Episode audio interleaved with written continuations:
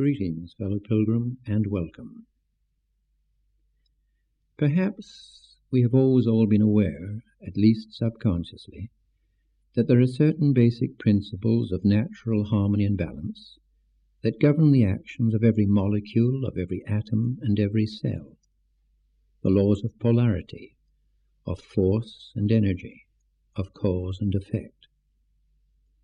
Yet we tend to forget that these natural laws apply equally well to ourselves.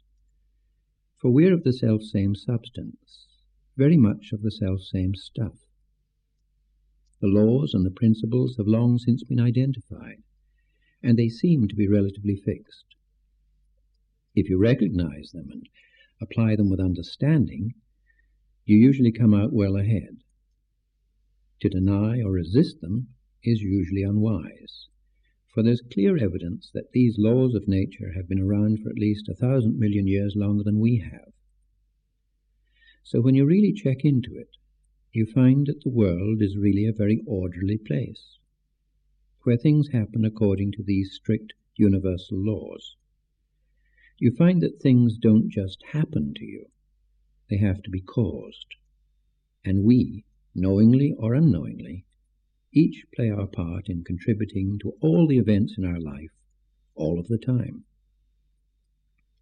So it pays to know what you cause and how you cause it. It pays to know how your subconscious mind functions, what it has absorbed, what it can do, if only because you have to live with it. It pays to be at least on speaking terms with it because it can become your own best friend a friend with unlimited power and potential. In practical terms, the quality of your life will be seen to improve because you'll find that you can influence consciously what you previously thought only happened by chance.